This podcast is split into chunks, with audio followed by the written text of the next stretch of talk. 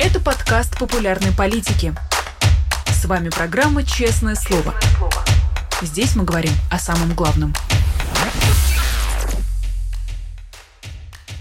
Добрый день, добрый вечер, доброе утро, кому-то доброй ночи, где бы вы ни смотрели наш канал, это «Популярная политика», с вами ведущий Дмитрий Низовцев и в программе «Честное слово» сегодня ведущий я. В ближайшие 45 минут мы будем говорить э, с э, человеком, которого у нас в эфире по крайней мере, в честном слове точно не было. Это известный священник и публицист, диакон Андрей Кураев. Отец Андрей, здравствуйте. Добрый день. Отец Андрей, ну ни для кого не секрет, что вы сейчас уже находитесь э, в, за пределами России, вы живете в Европе, а, ну и также по новостям можно было следить, э, как вам приходится непросто, вас оштрафовали там якобы за дискредитацию армии, и вообще были какие-то определенные гонения. Вообще, с вашей стороны, а, какое было ощущение, насколько жестко государство с вами поступало, потому что вы все-таки священнослужитель, плюс э, один из самых, наверное, известных священников прямо сейчас, насколько жестили представители власти в отношении вас в эти последние месяцы и годы? Ну, на самом деле, я думаю, что жизнь была где-то годов в 14 когда я оказался ну, радикально безработным, да. И, соответственно, меня уволили из Московской духовной академии, не продлили трудовой контракт в МГУ, где я 20 лет преподавал, больше 20 лет. Э, стали закрывать всевозможные площадки, э, причем не только административным путем, э, ну, скажем, в одном из городов э, договорился издатель о моей встрече с читателями в книжном магазине просто, да. Ну, из Министерства культуры области потребовали, по-моему, в Твери это было, сказали, нет, ни в коем случае. А в Нижнем Новгороде там встреча была у меня тоже с людьми, лекция объявлена. Ну, там устроили пожар в этом здании. Ну, то есть, ну, поднесли подожженную газету к датчику противопожарному, включилась сигнализация, естественно, все здание было эвакуировано, лекция сорвалась. А, то есть разные были методы. Вот. А в, уже вот в 22 году, а там действительно там просто было два суда а, государственных, но это еще была административка за дискредитацию российской армии. Вот. Затем, соответственно, в 23 году патриарх э, Э, соответственно, объявила лишение меня сана. Вот, а, за, а потом уже, соответственно, последовали от спикеров патриархии угрозы о том, что пора бы уже уголовное дело против меня возбуждать. А, ну так нет, меня никуда не вызывали, никто профилактический бесед со мной не проводил, и формально стороны государства угроз я лично не слышал. Но общая атмосфера, а, она, конечно, говорила о том, что недолго уже осталось и до того, чтобы очно встретиться с представителями правоохранительных структур. Вашего отъезда э, какие-то действия в отношении вас не прекратились, то есть э, ведутся, не знаю, административные, есть и уголовные дела, или, или это не так? Какие-то повестки до вас доходят? Нет, потому что на почту ко мне приходит уведомление о том, что какие-то судебные повестки мне, э, мне вот пришли недавно, да, вот, но, но я еще точно не знаю, что именно. Скорее всего, это э, такая обычная бытовуха. Есть хейтеры, которые любят меня вот так вот разнообразить мою жизнь. Но дело в том, что вот в условиях э, современных э, наличие судопроизводства не закрытого могло бы означать закрытие границ как повод для отказа в выезде, взятие записки, подписки соответствующие и так далее. А, и вот, а, переходя от вас а, к вообще Русской Православной Церкви, как по-вашему сейчас подвергаются гонениям и каким-то санкциям священники за свою позицию? И есть ли такие смелые люди на вашей памяти, на, на вашем веку, которые после февраля 2022 года сказали, что мы, мы не согласны с тем, что происходит, и м- есть ли скидка какая-то в отношении за то, что они священники, может, не знаю, все можно? Только сегодня я получил рассказ об одном священнике, даже не буду называть город его служения. А, он э, да, не скрывал свои антивоенные позиции, и, как это ни странно, даже нашел некоторое понимание у настоятеля своего храма. Это понимание выразилось в том, что тот не посылал его в военкомат на молебное напутствие призывников. А, вот. А, но, тем не менее, поскольку он не стал читать эту вот патриаршую молитву о победе над Украиной, то его, соответственно, наказали, запретили в служении. Вот. И, в общем, этому священнику, да, приходится сейчас искать где-то тоже, что называется, дырочку на границе. Да дырочку найти легко, вопрос в том, как потом укорениться на новой почве, когда священник многодетный. Все это очень непросто.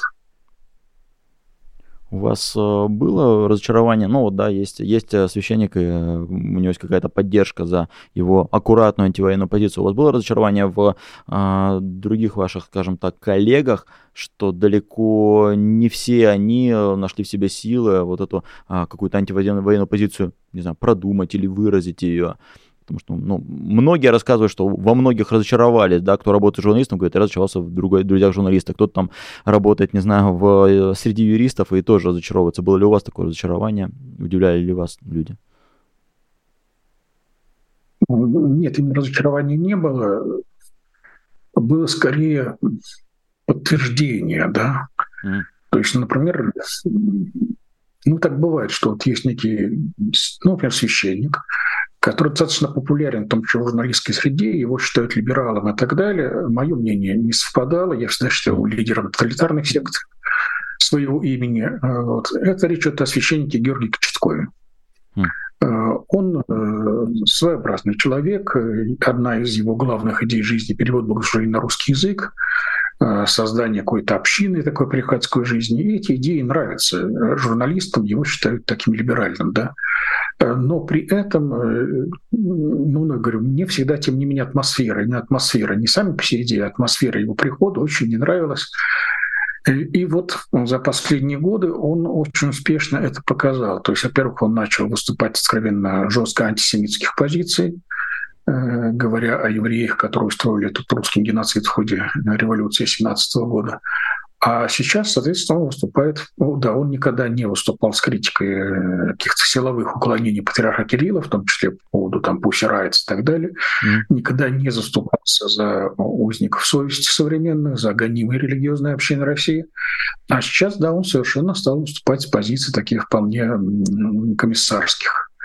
Вот. Но опять я не был им очарован, а, но mm-hmm. мне жалко тех людей, которые за ним и считали, что это человек, который вот может предложить не имперскую христианскую повестку церковной жизни и мысли. Да? Вот эти люди были разочарованы моим соболезнованием. А когда-то это общины, отец Георгий Читков, они гордились тем, что Сергей Сергеевич Аверинцев был их прихожанином. Ну, вообще, э, есть ли ощущение, что а, такое, а, такое а, отношение в церкви и такие ну, сектантские мотивы – это тоже часть э, того, что делал патриарх Кирилл в последние годы, если э, его хотя бы частичная вина в том, что церковь превращается вот э, в такое. И вы рассказали про этого священника, мы вспоминаем про екатеринбургские приключения, да, священника, который ушел в раскол и какое-то сектантство. Если какая-то вина РПЦ МП в том, что это происходило. Так, ну здесь надо различать, да, одно дело о, о, то, что если о вине церкви говорить, но опять это сложный вопрос, потому что, ну, виноват ли волк в том, что он кушает зайчиков? Uh-huh. Понимаете, ну он так устроен, это его природа. А точно так же природа государственной религии в том, что она, она как государство, она, естественно, с, со своим альфа-самцом, богоизбранным лидером, фюрером, всегда и на автомате одобряя все его агрессивные действия даже если ее не просят об этом, уж тем более, если такая просьба есть. Э, так что, ну, здесь по этому вопросу вина это или просто порядок вещей. Mm-hmm. Вот. А э, другое дело, да, можно говорить о ну, это очень сложный анализ, вот как бы в какой степени э, это, это вопрос действительно философский, mm-hmm. где заметить человеческую свободу вот каждого из нас. Что вот родился человечек, а, и с самого начала он э, скован определенными детерминистскими нитями, сценариями поведения. Да? Вот я студентам все время это говорил. Ну, сколько секунд в день вы бываете свободны? Вы встали с утра, исполнили роль потребителя коммунальных услуг в ванной комнате, Затем исполняете роль э, обозленного, невыспавшегося подростка в общении с родителями, следует сцена ритуальной ругани с ними перед уходом, да. Затем исполняете роль пассажира в автобусе или метро, потом роль студента, потом исполняете роль там друга подружки своей компании. В каждой подростковой молодежной компании строгое распределение ролей, кто за что отвечает. вот и так далее. Если вот на это посмотреть, то на самом деле очень мало минут, когда человек по-настоящему свободен. Кант, например, вообще полагал, что невозможно путем внешнего наблюдения установить вот хоть одну такую секундочку. Все, и только нравственный императив требует, несмотря на очевидность, несмотря на очевидное отсутствие свободы, тем не менее мы должны настаивать, что мы свободны, иначе отмирает все право, отмирает вся этика. Но тут же те же проблемы, они при наблюдении за большими коллективами людей, тем более, там уже еще большее количество разных закономерностей э, начинает сказываться. И вот мы берем, например, человека советской пары, который живет, предположим, не в Москве, в провинциальном городке, да, вот ну, у него просто нет другой информации, чем та, что вкладывалась у него в детском садике, в школе, с телевизора, да. Как он может относиться к тому, что советские Праги вошли, советские танки вошли в Прагу в 1968 году? Хм. Ну, его ответственность в этом. Он кушал ту кашу, которая подавалась ему с телеэкрана. У него никакой информации об этом не было, поэтому выбора не было. Сейчас несколько иначе. Сейчас человек, если пожелает, может найти альтернативную информацию. Mm-hmm. Вот, и посмотреть на мир другими глазами. И вот в этом смысле меня удивляет, скажем, больше всего, что меня удивляет в, в этом конфликте, это молчание э, украинской общины или не общины в России. Потому что миллионы, миллионы этнических украинцев живут в Российской Федерации, э, живут не на права гастарбайтеров, э, они в том числе входят в самые высокие социальные элиты, и управленческие, и культурные, и так далее. Вот. И, и, и мы ни от их человек, людей, чьи фамилии оканчиваются на «ко» или «чук», не слышим протестов. Это касается в том числе и священников, а тут процент этнических украинцев еще больше, чем в других каких-то структурах. Mm-hmm. Да, очень этнических украинцев российского духовенства. Но если вы посмотрите список подписантов в начале сам, этих событий в марте 2022 года а, было открытое письмо священников Русской Церкви, протестующих против вот военных действий. Около 300 имен там было. И вот тоже я специально посмотрел, там как раз очень мало, не более 10 священников с украинскими фамилиями, причем часть из них служит в Европе, а часть вообще не в русской церкви, а в каких-то других юрисдикциях. Да? А вот, казалось бы, у этих людей, тем более, у них есть э, родственники э, в Украине, есть возможность постоянной связи с ними, да, есть просто ну, понятная забота о них, да, э, и, и есть, нет языкового барьера, само собой, да. Вот. И, и тем не менее они избирают позицию молчания, а часто даже и более того активной поддержки. Вот несмотря на то, что я украинец, тем более вот мне нужно обезопасить себя вот, публичной поддержкой российской именно стороны в этом конфликте. Вот это, это конечно, я понимаю, а, это все объяснимо, да. Mm. Человеку очень трудно против большинства, против течения. Э, гораздо легче найти аргументы, понуждающие себя к согласию с этим. Да? И в конце концов мы все помним бессмертные строчки. Сосед ученый Галилея был не глупее Галилея, он знал, что Земля, но у него была семья. А, да, нас тут в комментариях спрашивают, а те, у кого фамилия кончается на дуть. Ну, тут да, можно говорить а, долго а, про фамилии, но если говорить про русскую православную церковь, да, еще до войны ее роль, кажется, была наиболее мощной э, с 1917 года, то есть э, казалось, что проникает э, везде влияние православной церкви, храмов становится все больше, а влиятельность патриарха Кирилла э, нарастает. Вообще это пошло на пользу русской православной церкви и в целом, довольны ли, ну понятно, что доволен Кирилл, но довольны ли сами священники, что РПЦ так влиятельна и мощна в эти последние годы? Я бы сказал так, что основная масса русского духовенства счастлива из-за всех этих событий. Потому что они совершили каминг-аут. Э, им надоело притворяться зайчиками. Вот вы сказано, зайчиками можно притворяться. Э, можно признаться, что на самом деле мы шакалы, гиены, львы, если хотите, медведи там, да. Ну, кстати, все, все упомянутые товарищи кушают падаль в том числе, да. Э, вот. И, соответственно, на самом деле мы имперцы. Опять это свойственно государственной религии как таковой по определению. А, вот. А мы хотя вроде бы по должности говорим слова не насилии, но на самом деле очень даже можем перетолковать Библию так, что она сделает священной любую войну, любой конфликт, э, все оправдаем. И у нас есть для этого соответствие. В нашем иконостасе есть соответствующие святые, в нашей библиотеке есть жития соответствующих святых, мудрые исторические советы насчет ненависти к врагам Отечества, которых надо бить. А прощать можно разве что только тещу, который враг человеку, понятное дело. Вот. А в остальных случаях бей, дави и так далее. Вот. В этом смысле, ну, понимаете, ну, скажем так, этика а, — эта штука неудобная, она натирает. Это некая метафизика, культура, то, что вот сдавливает в наш животно-самцовое начало, и вдруг тебе говорят, расслабься, можно. Как в свое время, ну, это лозунг различных сексуальных революций. Ну, в данном случае это такая вот социально-сексуальная революция, то есть тоже мы с вами понимаем, секс и агрессия очень тесно связаны.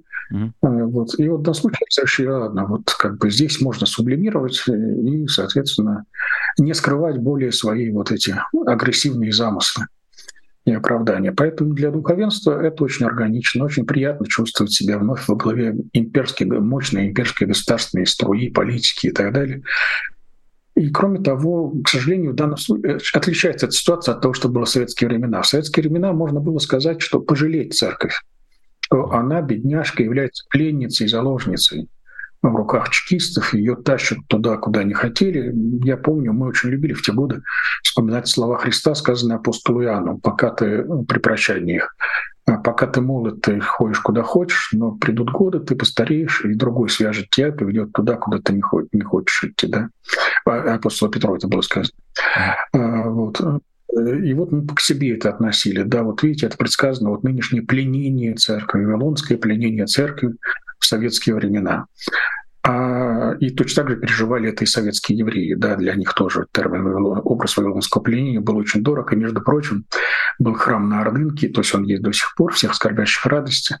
И там была интересная традиция. Ну, во всех православных храмах перед Великим постом поется 136 псалом на реках Вавилонских, псалом пленения, когда еврейский народ находится в персидском плену.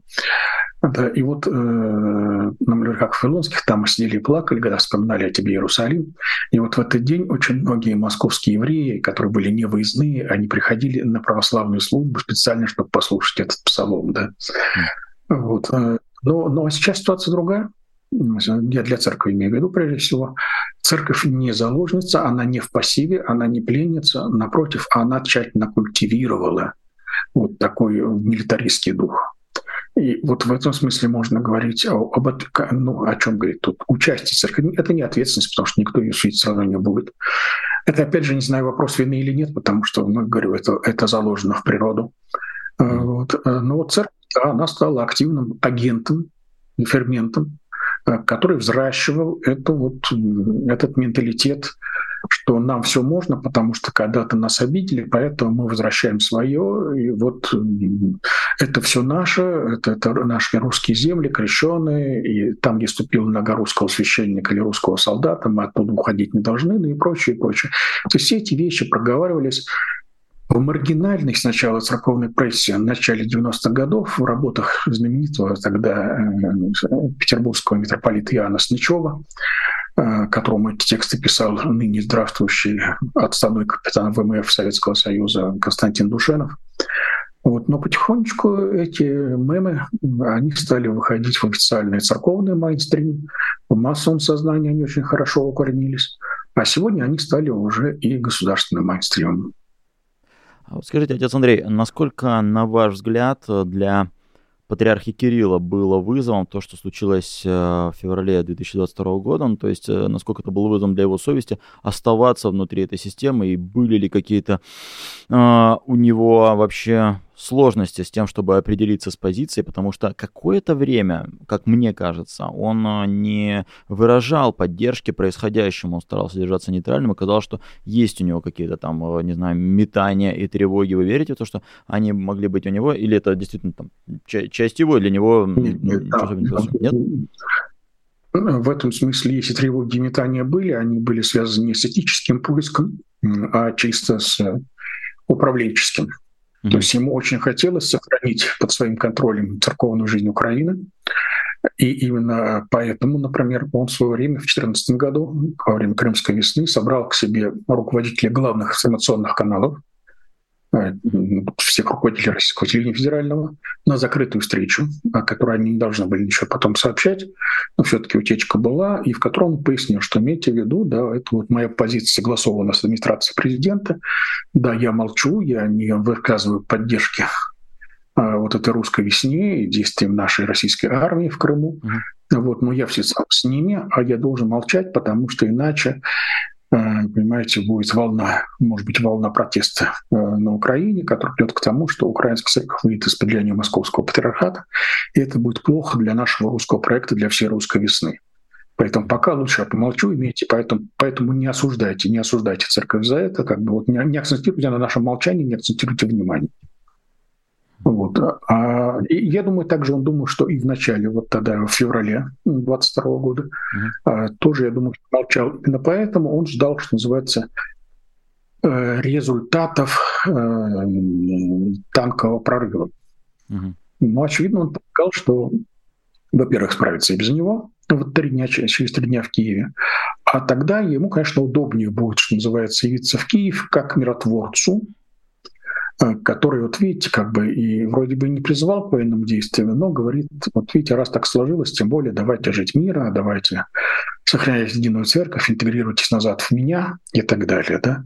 А когда стало понятно, что вот линия фронта, она замирает достаточно надолго и становится линией, в том числе церковных разделений, вот тогда Кирилл уже сделал однозначный выбор, что из патриарха всей Яруси он становится патриархом только Великий Яруси. Ну и до поры до времени белый. А, вот еще о чем хотелось вас тоже спросить в разрезе а, всего происходящего. Не то чтобы во времена Кирилла, а во времена Алексея II я слышал такие, ну, как это назвать, побасенки или байки о том, что католическая церковь потихоньку захватывает а, влияние в Украине, вплоть до того, что там захватывают какие-то храмы и делают их с православных католическими.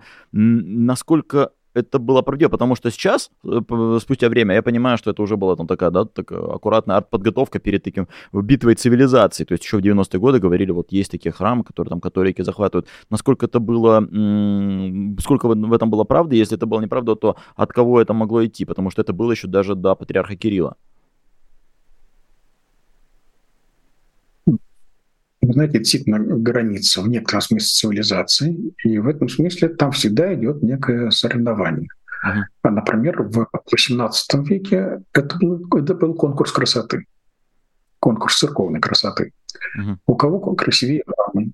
Я имею в виду в, запад, в том, что можно назвать западно-русским краем, краем или восточно-польским, да, восточной красы.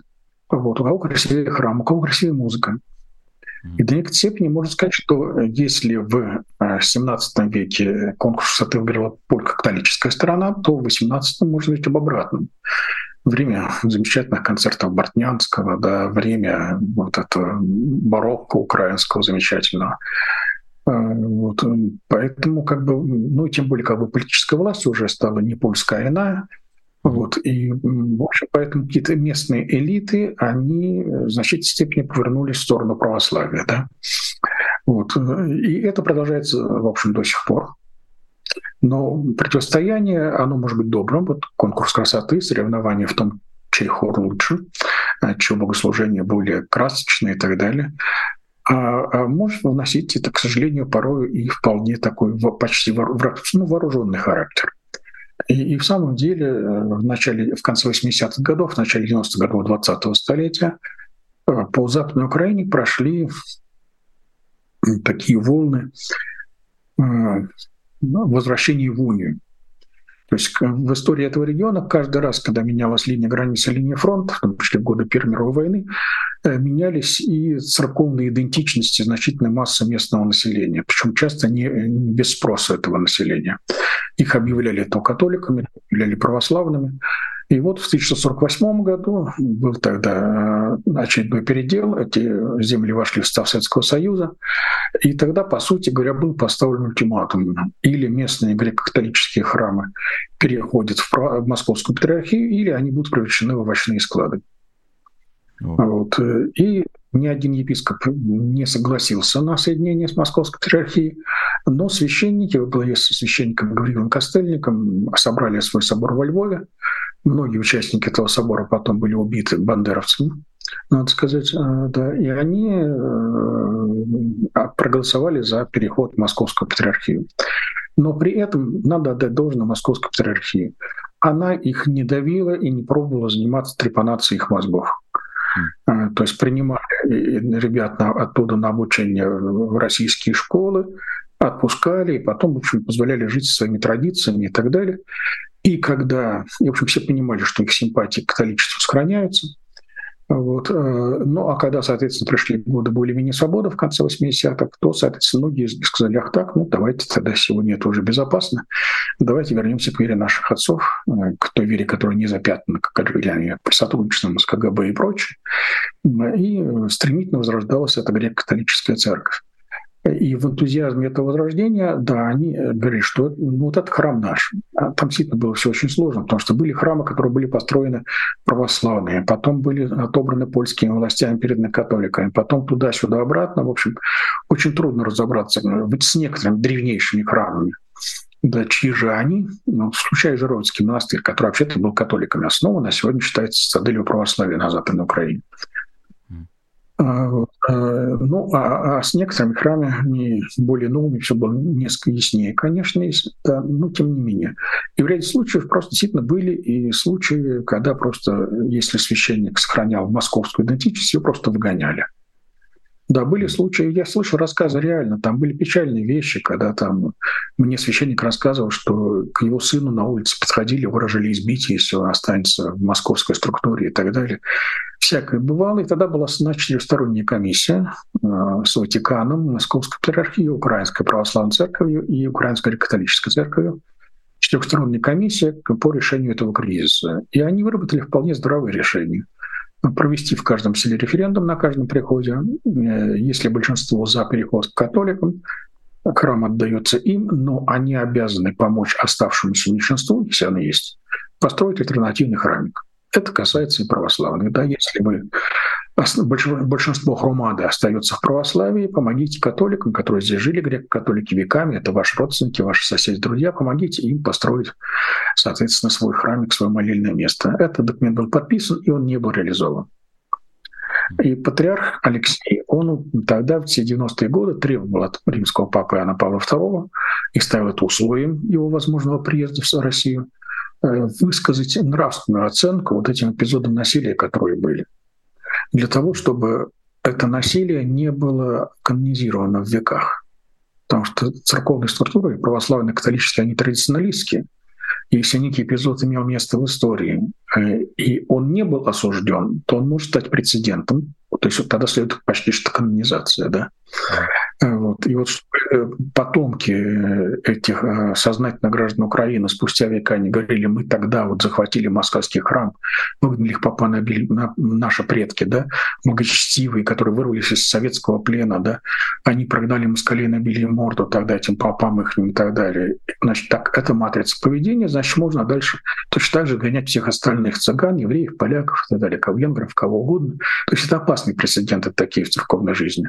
Вот такова была патриарха Алексея, но римский папа Войтыла, он, он так и не решился это сказать, за что газета «Монт» парижская сказала, что римский папа, он прежде всего поляк, а папа по, папа по совместительству. И, к сожалению, это было правдой.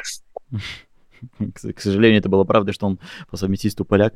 А, ну, ну, что да, то да. Но на всякий случай, да, проговорим. То есть э, то, что какой-нибудь условный госдеп мог э, спонсировать э, распространение католического влияния в Украине, в это вы не верите?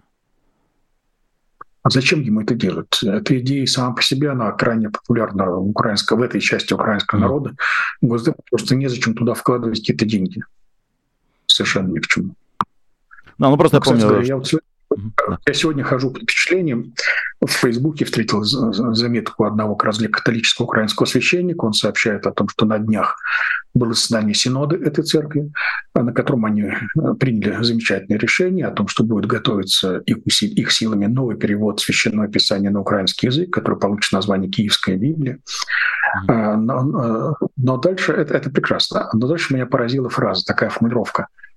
Просить отца и господина утвердить состав комиссии по переводу. Понимаете, в чем штука? Я, я, я, я, я признаюсь, я советский человек. И, соответственно, я как-то воспитан на принципах демократического централизма.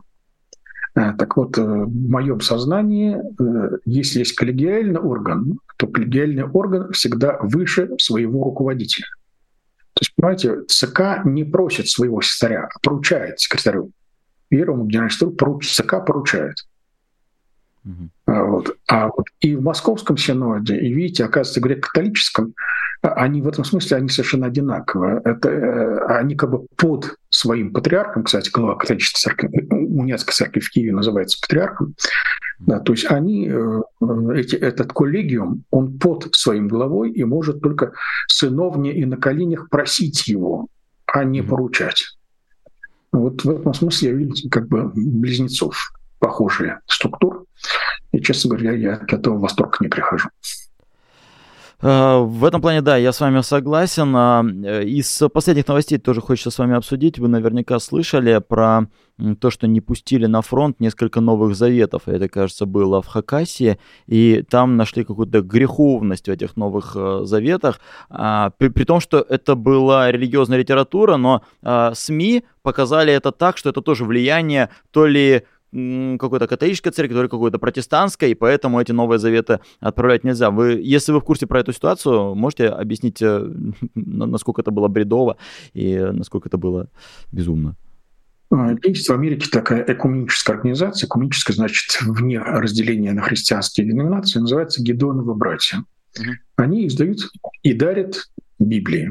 Вот те, кто бывают в западных странах, часто видят в гостиницах бесплатные экземпляры Библии лежат в тумбочке для желающего. Да? Это вот обычно подарок от Гедонова братьев. Вот. У них есть правило. Они в каждую страну посылают э, Библию в том переводе, который принят в религии, в конфессии большинства в этой стране. Mm. То есть если речь идет о России, то это, понятно, перевод Московского патриархата, синодальный перевод. Вот э, Нового Завета, э, это не Библия, а именно книги Нового Завета. А, да, и вот а, они эту книгу печатают, бесплатно раздают, рассылают. Вот. Но единственное, у них там вот в этом издании было приложение, парочка страниц, своего рода гид по страницам Библии. То есть, э, ну и как это обозначено, если, скажем, ты отправляешься в дорогу, найди mm. вот такие-то места Библии, да. Если ты болен, ну, прочитай такие-то места Библии.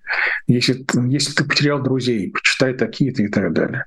И вот эти наши инквизиторы Хакаси, не церковные, надо сказать, а инквизиторы откровенные в погонах, они заявили, что, смотрите, там вот эти вот главки, если ты потерял друзей, если ты, тебе страшно и так далее, это же ведь деморализирует наших солдат. Вот. А этот, часть этого тиража, эта партия должна была быть направлена почему-то именно вот как бы на фронт. Да, ах так, значит, это деморализует наш склад, снижает их боевой дух, поэтому это аген, а, акция Госдепа и так далее. Но все это совершенно из пальца высосано. Вот, э, да, и не надо отметить, надо дать должное, что даже некоторые представители Московской патриархии выступили против этого полицейского азарта в данном случае. Я правильно понимаю, что если текст не переиначен из Библии, она не может быть э, какой-то греховной, то есть э, там надо сильно постараться как-то вырывать из контекста, чтобы она а, была неправильная. Если там какое-то не то оглавление, оно, не может быть э, не, не каноническое, не знаю.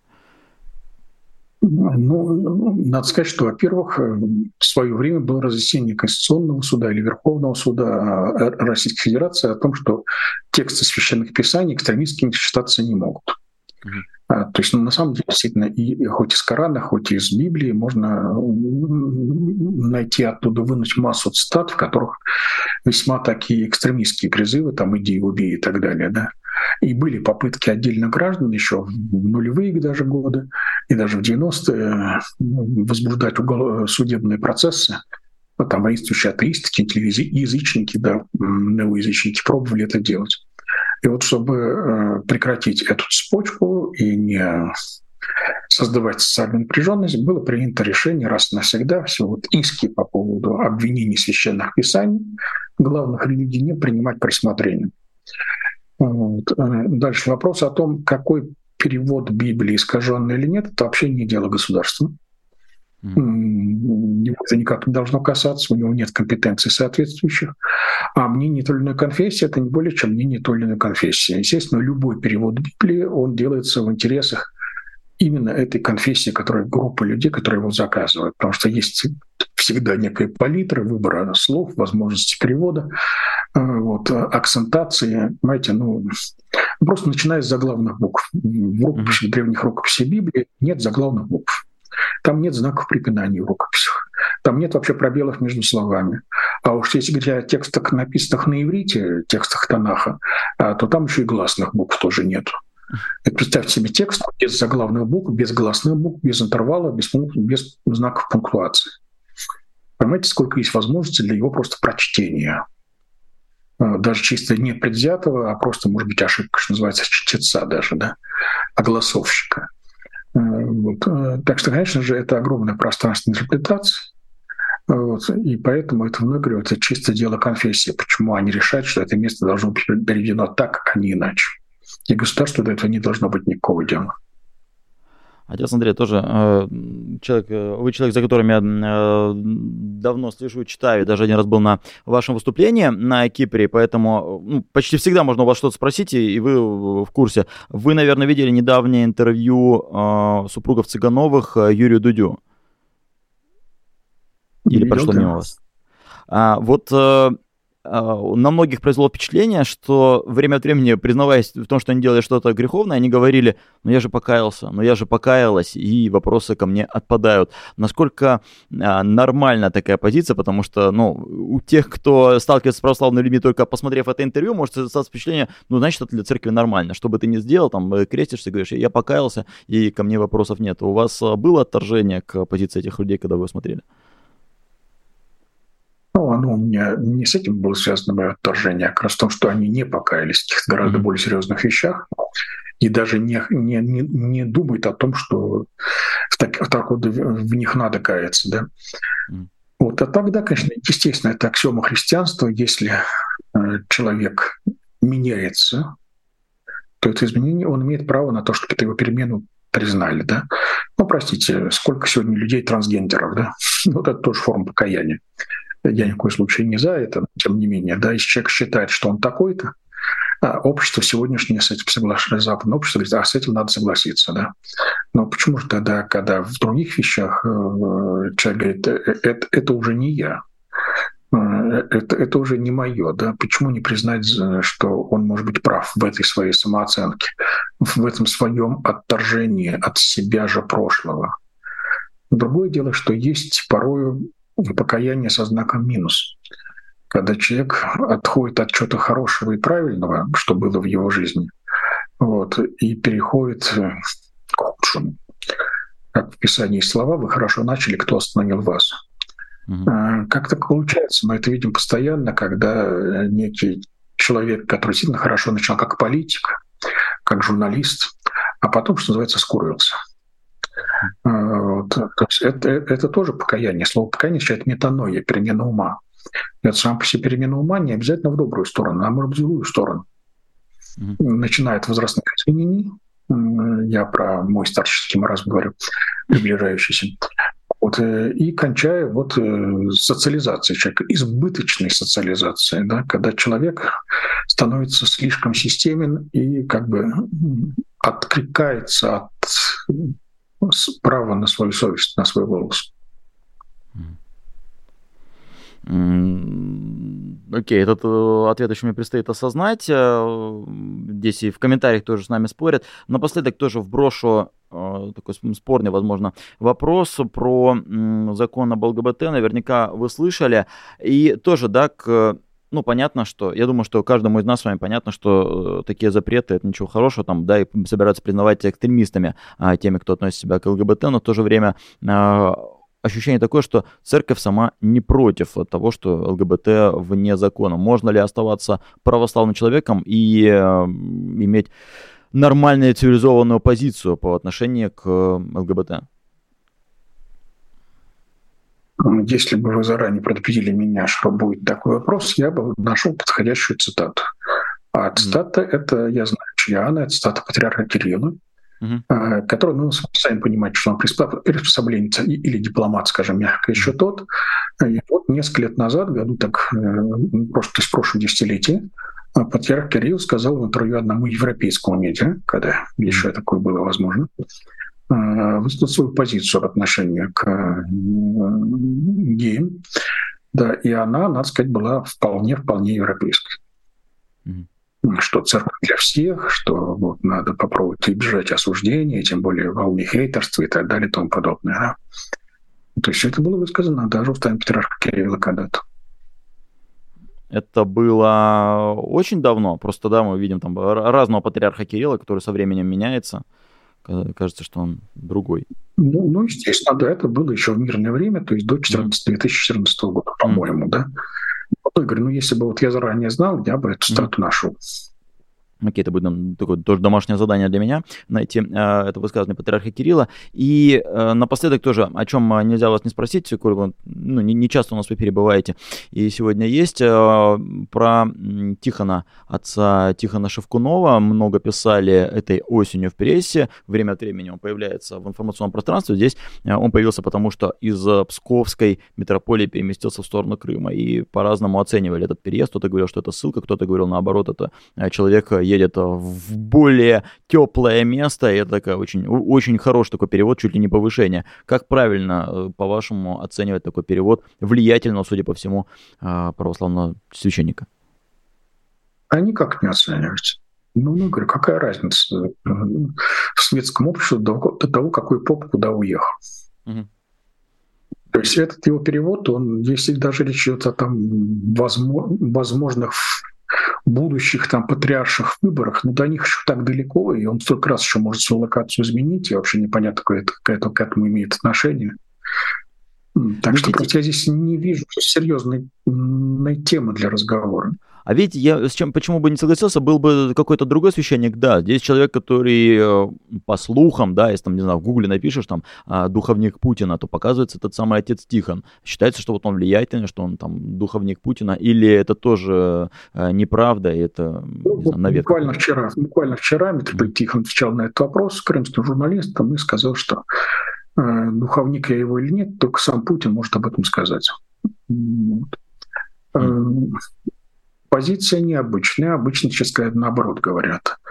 Э, то есть э, э, дело в том, что очень часто православные люди отождествляют слова исповедника духовник, и зачастую даже просто знакомого священника называют своим духовным наставником, духовником.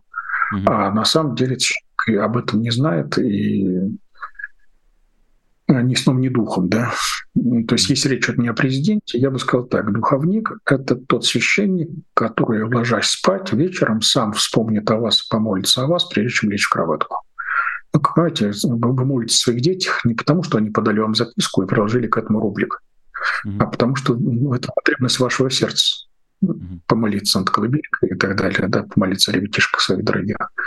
Вот. Ну, точно так же, когда речь идет о духовных чадах. Да, так что поэтому обычно ошибки вот в эту сторону.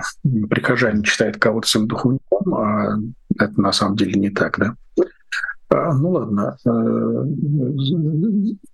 считать, что пребывание в Крыму отдаляет как-то Тихона от Путина, ну это как-то ненормально, потому что а, закрытую правительственную связь никто не отменял. Опять же, закрытые военные борта между Севастополем э, и Москвой курсирует регулярно, поэтому нет проблем переместиться, нет проблем для митрополита на, на месяц или на два даже уехать из своей, своей епархии для Тихона Тимбач. Появление на его визитной карточке слова «крымский» — это прибавляет аппаратный вес, потому что в сегодняшней ситуации нельзя федерально, федеральному верху отказывать в просьбах Крыму в чем бы то ни было. Вот, э, то, что это прифронтовая зона, э, опять же, прибавляет э, мужественности облику митрополита Тихона. То есть в некотором смысле для его вот именно личного имиджа это огромный плюс. Вот по этой причине, да, да, кстати говоря, он сам сказал, что о своем переводе он узнал за день. До этого из звонка патриарха Кирилла ему. Это, надо сказать, просто невероятно. Это жест большого уважения, потому что в большинстве случаев епископы узнают о своем переводе постфактум. Угу. Хм. Здесь за целый день позвонили, это, это значит как бы уважение большое. Спасибо большое. Отец Андрей Кураев был у нас в эфире. Спасибо вам за честные ответы. С вами, да, надеюсь, еще увидимся в нашем эфире тоже. Всего доброго. Спасибо. Да. А, да, я надеюсь, что вам понравилось. Надеюсь, что отец Андрей у нас тоже в эфире будет, потому что, если честно, Вопросов у меня раза в два было больше, в том числе и по текущим событиям, и по каким-то а, тем, которые а, происходят а, время от времени. Ну, так что пишите какой-то свой фидбэк. А, хотели бы вы, чтобы отец Андрей еще у нас был в программе «Честное слово» или, возможно, в каких-то вечерних эфирах или в программе ГГЧП моей с Ильей Шипериным. Заявки всякие принимаются. А, также не могу не отблагодарить тех, кто поставил больше тысячи лайков, те, кто смотрели нас сейчас, ну и, конечно же, а, тех, кто делает такую финансовую поддержку. Да, режиссер красиво виде, пока я про это говорю, те, кто оказывает финансовую поддержку а, программе «Честное слово», в том числе я имею в виду наших патронов, те, кто заходит на Patreon и а, патронируют нас. Спасибо, дорогие друзья, что вы у нас есть, благодаря кому наш канал существует. А с вами был Дмитрий Низовцев в программе «Честное слово». Через 11 минут раб Божий Александр Макашенец тоже подключится и будет вести вечерний эфир. Не пропустите его. А я с вами прощаюсь. До будущих встреч. Пока. Пока. Вы слушали подкаст «Популярные политики». Мы выходим на Apple Podcast, Google Podcast, Spotify и SoundCloud. А еще подписывайтесь на наш канал в YouTube.